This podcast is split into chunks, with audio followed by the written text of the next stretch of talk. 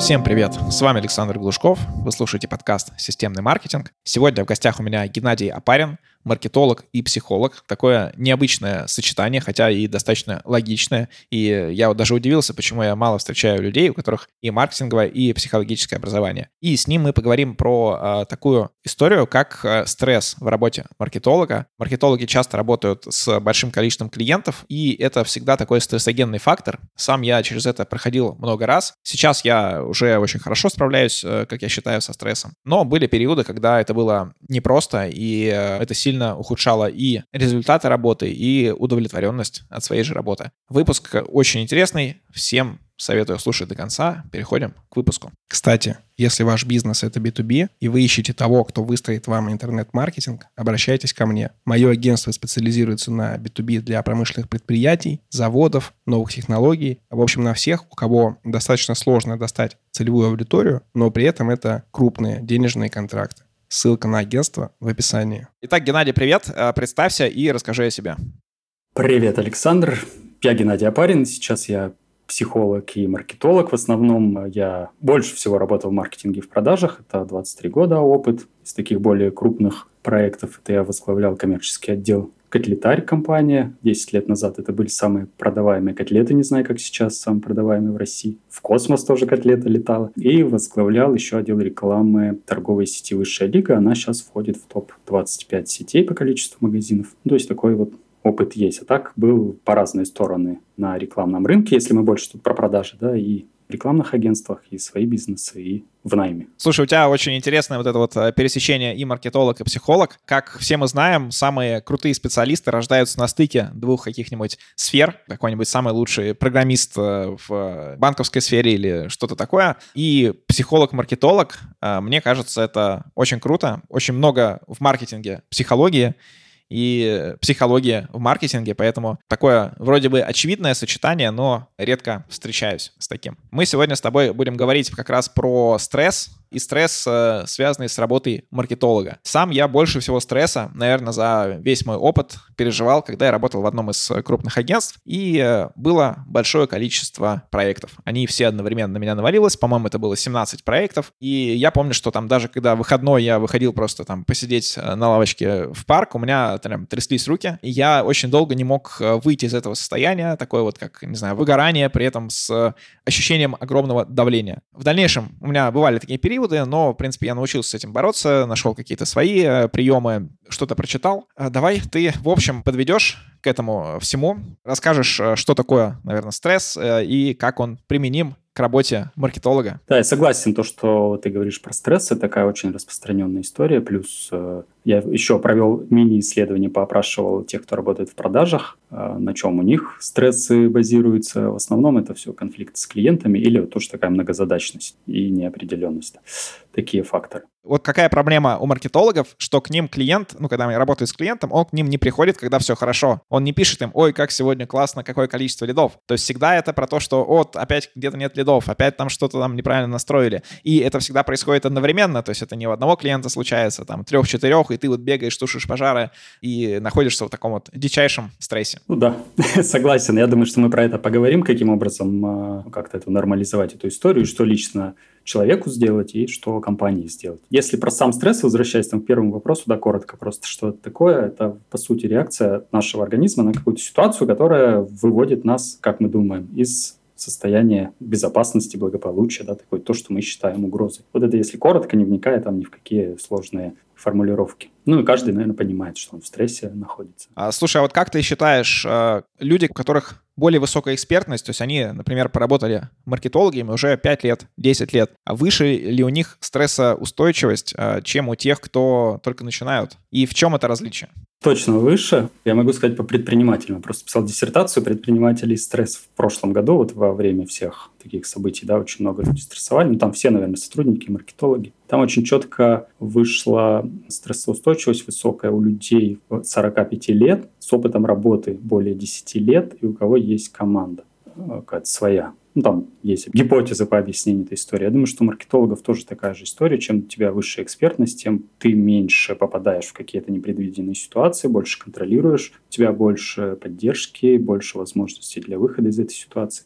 Тут надо про стресс отметить, именно психологический стресс, что он на самом деле в голове. То есть это чисто когнитивная история, и одна и та же ситуация воспринимается разными людьми по-разному. И мало того, одним человеком одна и та же ситуация в разное время воспринимается по-разному. Иногда она стрессовая, иногда нет. Вот, поэтому экспертность, конечно, она снижает вот этот вот уровень неопределенности, в частности. Ты уже понимаешь, что ты попадал в эти ситуации, и ты понимаешь, что ты из них выходил.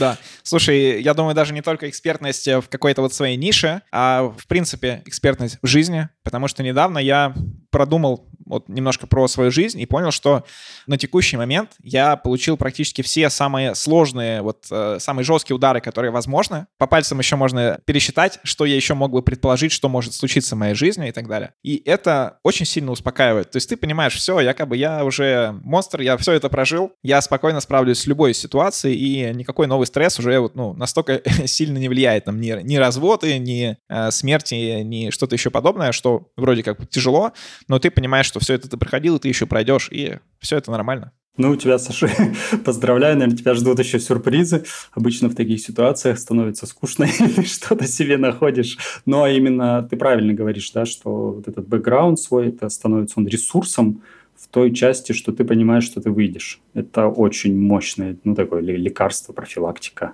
когда ты знаешь, ну, что бы ни было, уже столько всего было, столько всего прошли, ну, и это пройдем. Отлично, давай поговорим про методы борьбы со стрессом и про какие-то внешние, и, может быть, медикаментозные, конечно, без каких-то рекомендаций, и про внутренние, может быть, как найти там внутри себя какую-то вот вещь, которая поможет тебе выстоять. Ну, здесь я бы разделил на такие части. Как помочь себе экстренно, прямо вот в моменте? Какая может быть профилактика этой истории? Как можно себе помочь чуть позже, когда ну, вот что-то произошло? Ну, то есть не, не через две минуты, да, например, там, через час или через три дня. И медикаментозно, чтобы быстро там не забыть, да, занимаются психотерапевты, не психологи. У меня, если приходят клиенты вот именно по психологии, и я вижу, что у них какие-то есть признаки депрессии, обычно это в этом случае требуется. Ну, либо просто подозреваю, что какая-то вот тяжелая история, хронический такой стресс, то я отправляю к психотерапевтам, они уже имеют право назначать. Смотрят, если требуется, назначают какие-то лекарственные препараты, антидепрессанты. Сейчас все чаще. В целом психологи не работают с медикаментозной темой,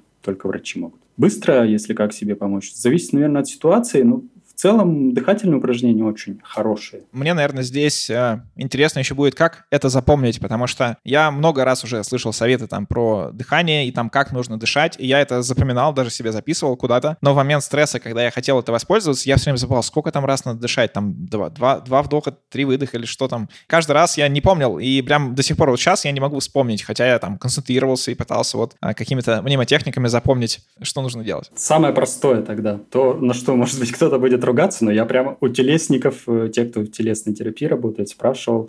В принципе, достаточно просто дышать медленно для того, чтобы ну, успокоиться, активировать там систему, которая за спокойствие у нас отвечает, да, нормализовать сердцебиение. Медленно — это ну, максимально медленно, насколько ты можешь в этой ситуации, через нос вдохнуть, и также медленно, чем медленнее, тем лучше, и полностью выдохнуть воздух через рот, ну, как задуваешь свечку, вот так вот. Губки бантиком, да, и потихонечку выдуваешь. И дышать лучше диафрагмой — это животом. Можно потренироваться, сидя на стуле или лежа. Вообще мне сказали, лучше просто дышите медленно. Через нос вдохнули, через так свечечкой выдохнули. Если чуть посложнее, есть дыхание по квадрату, оно тоже простое. Это четыре, четыре, четыре, четыре секунды, или на счет четыре. То есть вдыхаешь на счет четыре, задерживаешь дыхание на счет четыре. Выдыхаешь на счет четыре, задерживаешь дыхание на счет четыре. И так, ну, штуку раз двадцать там сделаешь. Ну, несложно запомнить. Можно запомнить название. Дыхание по квадрату, и оно легко. Там четыре стороны, четыре секунды. Вдохнул, задержал, выдохнул, задержал. И мне вот еще нравится упражнение, тоже простое. пять четыре три два один называется. Оно на заземление, да, ну, так называемое заземление, чтобы ты в реальность пришел. Просто не в какие-то фантазии, не в стрессовые эти ситуации, не выпал из реальности, а чтобы заземлился и вернулся сюда. И дыхание, собственно, тоже заземляет. Тоже вдохнули, выдохнули. Посмотреть прямо сейчас на пять каких-то вещей, прям зафиксировать, да, вот я сейчас вижу там березу, цветок, лампа, тебя, компьютер. Потом четыре вещи, которые ты слышишь, Я слышу тебя, какой-то посторонний шум, себя слышу, что еще, тишину слышу. Три, того, что ты можешь потрогать, и прям трогаешь. Два, понюхать, и одно попробовать. Попробовать можно язык даже свой, если нечего там лизнуть. По сути, тоже простая история. Я думаю, если перепутаешь, ничего страшного. Здесь просто порядок дан с тем, что увидеть предметы легче, чем попробовать в моменте. И это очень возвращает в реальность. Такие простые упражнения, которые могут помочь вот прямо сейчас. То есть ты отвернулся от злого клиента или трубку положил и подышал чуть-чуть. Все, ты уже будешь способен более объективно действовать. Супер, классные запоминающиеся истории. Попробую в следующий раз. Думаю, что не забуду. Понятная аббревиатура, название. Что кроме дыхания? Какие еще есть способы быстро себя привести в чувство? Ну вот если чуть попозже, когда мы говорим, там прошло две минуты, ты уже подышал, и все, думаешь, все, я вроде в порядке. Ну, если брать э, вот эту клиническую такую часть, да, как вообще этот стресс образуется в организме, то есть это выброс адреналина идет, и кортизол его поддерживает, этот адреналин, то есть учащается сердцебиение, давление и так далее. Для чего вся эта история создана? У животных это работает, у нас, как у первобытных э, когда-то людей. Для того, чтобы мы быстро отреагировали на угрозу, да, вспоминая, что такое стресс, это наша реакция на ситуацию, которая кажется нам угрожающей. То есть что нам нужно делать было раньше? Убегать куда-то, да, то есть драться, каким-то образом реагировать. И поэтому вот эти вещества впрыскиваются, и много психосоматики потом, потому что они не выработаны. А для того, чтобы их выработать, нам нужно имитировать, ну, вот эту битву, да, такую. Физическая нагрузка. К этому я веду. То есть побегать, подтянуться, отжаться, все, что доступно в текущем моменте, по стенке попинать, то есть сбросить энергию, чтобы вот эти вещества, которые вброшены в кровь, чтобы они максимально быстро выработались. Сам адреналин, по-моему, могу ошибаться, у меня там не клиническое образование, работает, по-моему, минуты четыре, наверное, и потом его несколько часов поддерживает кортизол. В течение этого времени вот будет такое трясучка, такое вот состояние. И физические упражнения, они помогают сбросить эту историю. Да, как раз вижу у тебя на фоне турники, стенку. Я сам тоже недавно повесил турник. По-моему, это лучшее улучшение дома за последние годы. Очень давно о нем мечтал. Вот, и наконец-то есть он. И действительно в какие-то моменты напряжения несколько раз подтянулся, и тебе становится лучше. Ну, это и в целом физическая нагрузка. То есть это то, что люди бегают, там занимаются единоборствами и так далее. То есть не обязательно в моменте, в целом просто это вот вырабатывается. Очень полезная история. Похождение к психологу, да, психотерапия, она помогает. Да, но это уже мы переходим к профилактикам. Давай вот э, расскажи как раз про профилактику, как э, в целом снижать свой стресс в жизни. То есть не в моменте, а в рамках там месяца, года и так далее. Если затронули психологов, да, я не буду тут долго говорить понятные истории. Если люди готовы к тому, чтобы найти психолога своего, кому ты доверяешь, потому что без доверия терапии нет, но доверие не сразу возникает спустя какое-то время. Поэтому ничего страшного, если вы ходите с какими-то текущими ситуациями и так присматриваетесь. Важно найти своего человека. Там суть в том, что вы перестаете реагировать на какие-то события. Очень много чего триггерит и выбивает из-за того, что есть какие-то детские воспоминания, есть какие-то травмы. Стресс вообще это стыд очень часто, связан со стыдом, что кто-то узнает, что я, вот как личность именно, какой-то не такой, что я не в порядке там, по разным ситуациям. С нарушением личных границ там связано. Ну, то есть много каких-то ситуаций можно просто найти, на что ты реагируешь, это проработать, и ты просто перестаешь реагировать. Не реагируешь, у тебя нет стресса. Опять же, возвращаясь к тому, что стресс психологический, это он идет из головы. Это ты придумываешь, перестанешь это придумывать, у тебя стресса не будет. В этом плане психология помогает и очень даже быстро. У каждого своя ситуация, можно много что прорабатывать. Кстати, вот здесь давай остановимся немножко про личные границы. Я здесь своим поделюсь опытом, мне очень помогает здесь заранее определение правил. То есть, например, при взаимодействии с клиентом у меня есть некоторые ред-флаги по клиентам. Когда я вижу, что они так начинают делать, это означает, что все, надо заканчивать с ними работать. Чаще всего связано больше с понебратством и с какой-то вот такой постоянной нервозностью, нервностью. Раньше я воспринимал это то, что у клиента, наверное, просто такая важная работа или так ему важны вот эти заявки, лиды или что-то еще. Но на самом деле я заметил, что это просто стиль человека. И если он не один раз впал в такую нервозность, а вот постоянно в нее впадает, там, два-три раза в неделю, то это так и будет. Это просто его часть этого человека. И там ты уже выбираешь, работать с таким человеком или нет. Еще, наверное, что я тебе хотел спросить про личные границы. Вот я читал, что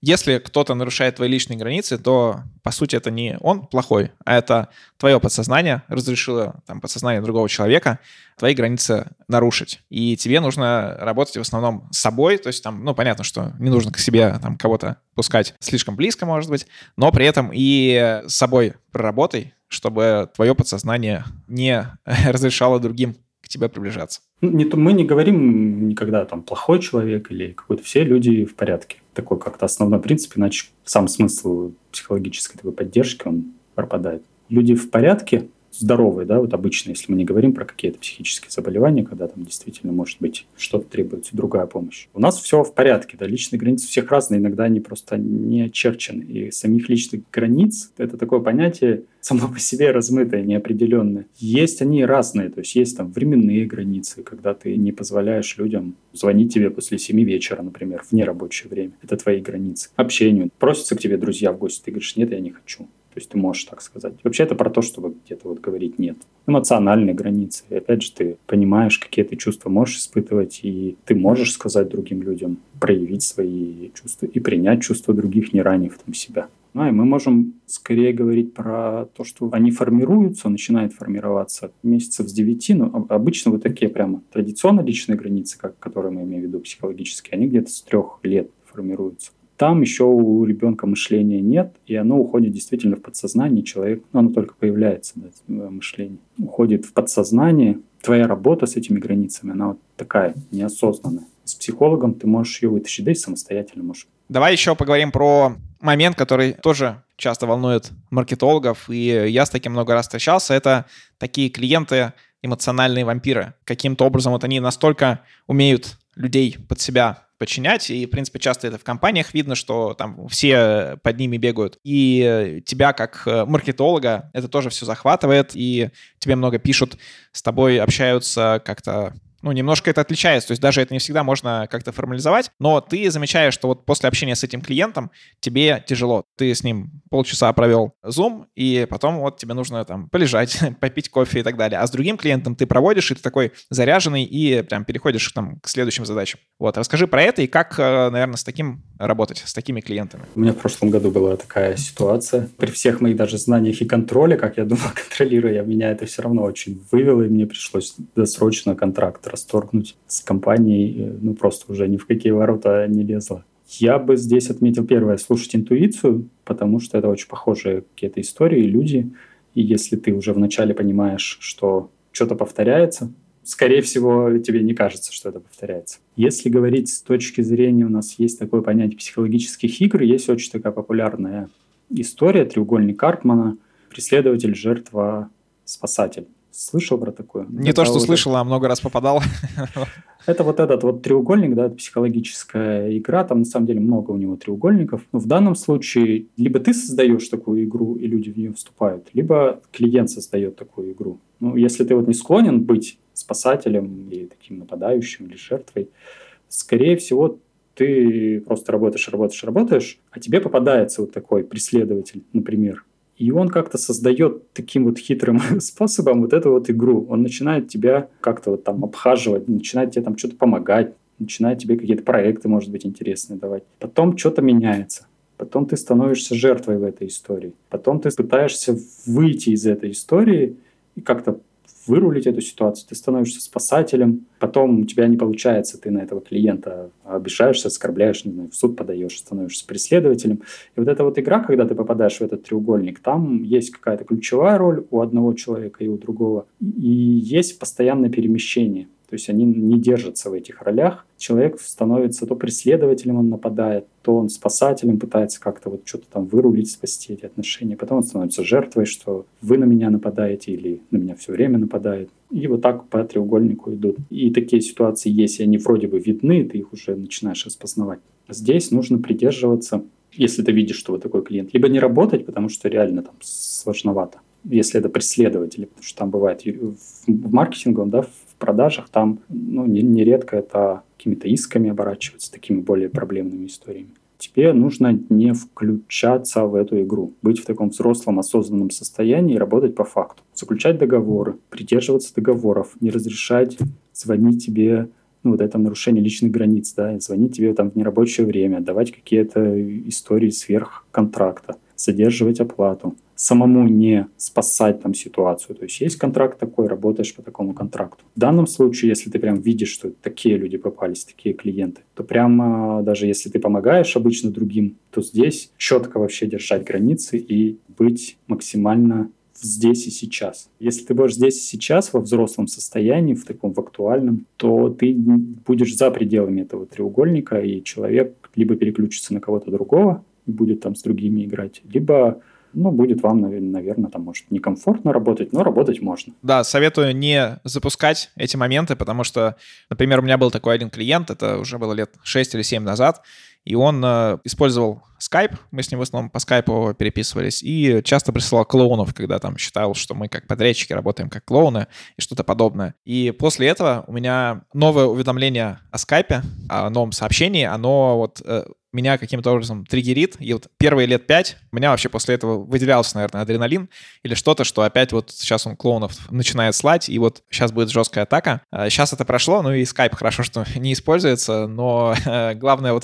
Мне кажется, вывод этой истории — не запускайте, потому что чем раньше вы выстроите нормальное общение с клиентом, тем у вас и продуктивнее будет общение, и вы избежите таких ситуаций, где вы будете постоянно, например, виноваты, и вот он превратится уже в такого преследователя, а вы в жертву. В принципе, мне кажется, что в данном случае психология — это часть вашей упаковки как профессионала, потому что уже в нескольких выпусках я затрагивал вопрос, что когда ты профессионал, ты не можешь быть только профессионалом в техническом плане, например, маркетологом. Ты должен еще хорошо выглядеть, у тебя должна быть, ну, хорошая упаковка, ты должен хорошо продавать э, свои услуги э, достаточно дорого, чтобы была возможность э, так выглядеть и, в принципе, тебе было интересно работать. Ты должен правильно выстраивать отношения с клиентами, то есть быть и не выше них, не ниже них, а на уровне. Только тогда возможно нормальное взаимодействие.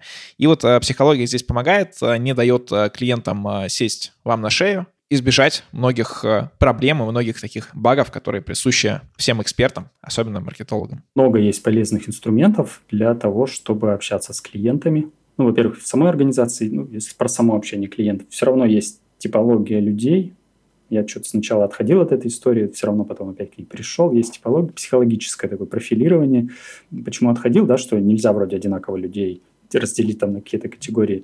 Но потом пришло понимание, что итоги-то людей, в итоге-то они могут придерживаться каких-то паттернов поведения, но сами проблемы или какие-то ситуации, почему они так стали делать, уникальны. То есть что привело к этому психотипу условному? Вот здесь все уникально, все там восемь миллиардов людей, которые есть, у всех своя история. Вот. И почему говорю про типологии, да, они очень помогают в общении. Да, если ты понимаешь, кто перед тобой, и ты понимаешь, что ты на своем месте, у тебя это все соответствует, есть рабочие стили там разные, то конфликтов можно избежать очень часто. Ну, если ты понимаешь, например, что человеку нужно, чтобы все было идеально и совершенно. Как бы торопиться не нужно, да, просто вот надо сделать, чтобы прям вот докопается. Ну, ты можешь либо сам так сделать тогда, чтобы это было идеально, или кому-то поручить, кто идеально сделает, если ты не склонен к этому. Мне, мне очень, например, помогало в переговорах быстренько протестировать, что за человек перед тобой, и ты быстро находишь общий язык и избегаешь конфликтов.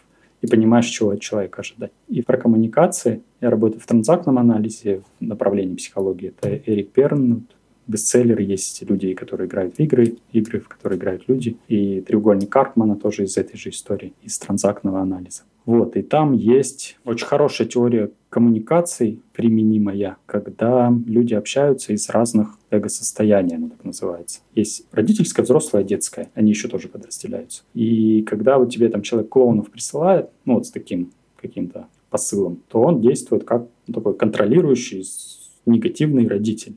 И посылает тебе как ребенку, который адаптируется. Если ты привык так реагировать на критику дома, например, с детства, то ты всегда будешь видеть в клиенте также там маму, папу, не знаю, кто делал такие послания. Будешь падать в это состояние ребенка, у тебя будет все время стресс. И, и выйти оттуда просто так, если не, не знаешь этого, не выйдешь. Будешь все время общаться в таком ключе. Теория коммуникации вот эта, она позволяет переключаться между состояниями. То есть, когда тебе это посылают, ты, опять же, из такого взрослого состояния понимаешь, что человек посылает тебе транзакцию, да, так назовем. из такого негативного родителя, контролирующего, в твоего ребенка. И ты можешь не быть ребенком в этом состоянии, а быть взрослым и вывести этот разговор на то, чтобы общались два взрослых человека. И конфликт будет исчерпан. Ты и стресс не получишь, и конфликта не создашь. Просто переведешь, скажешь там, ну, ребят, камон, давайте, клоуны, это давайте хорошо, давайте к договору вернемся, какие у нас сроки и что нам нужно сделать.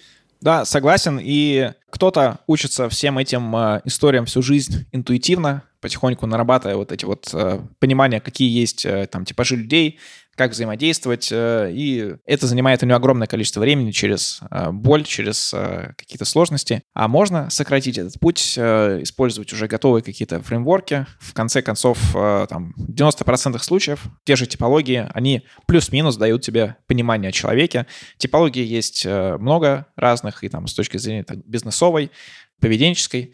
Так что просто берите эти инструменты и применяйте их. И помните, что чем дальше вы будете работать в своей сфере, тем более вы будете становиться профессионалом, и тем меньше будете попадать вот в такие невыгодные для себя эмоциональные ситуации, где вы будете испытывать стресс. Геннадий, спасибо тебе. Мне кажется, мы хорошо про эту тему поговорили. Напоследок дай советы тем, кто все-таки регулярно впадает в стресс при общении с клиентами. Я использую общение с клиентами, так как все-таки мы маркетологи, это основная наша стрессогенный такой фактор. Ну, я бы порекомендовал вот эту изучить функциональное эго-состояние в транзактном анализе. Ну, известная достаточно тема. Но лучше к транзактным аналитикам обращаться по коммуникациям. Она реально помогает общаться, вот, понимая, кто в каком состоянии находится, и избегать конфликтов. Потому что в обычной жизни это две фразы, и все, и поругались. Ну вот реально прям так бывает. В семейной жизни можем видеть, да, там одна фраза, вторая фраза, и все, уже конфликт. Вроде бы, казалось бы, чего? И это объясняется, и это очень легко понять, только оттренировать нужно. В маркетинге,